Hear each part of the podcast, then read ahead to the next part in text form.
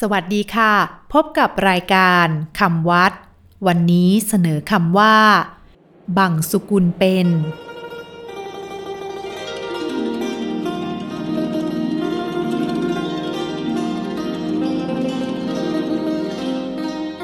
คำว่า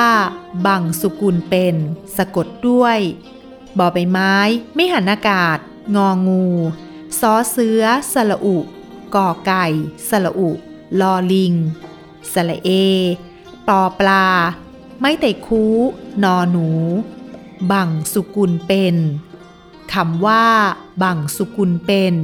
เป็นคำเรียกวิธีบังสุกุลคนที่ยังไม่ตาย ถ้าบังสุกุลคนที่ตายแล้ว อย่างที่ทำกันทั่วไป เรียกว่า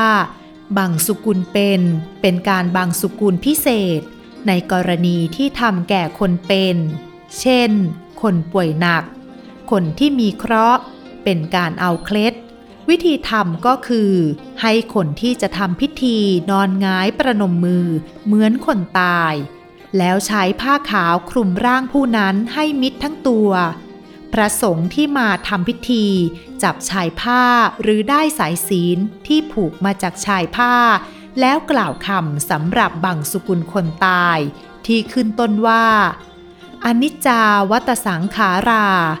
จบแล้วให้ผู้นั้นนอนหันศีรษะไปทิศตรงข้ามกับครั้งแรก คลุมด้วยผ้าขาวเหมือนเดิม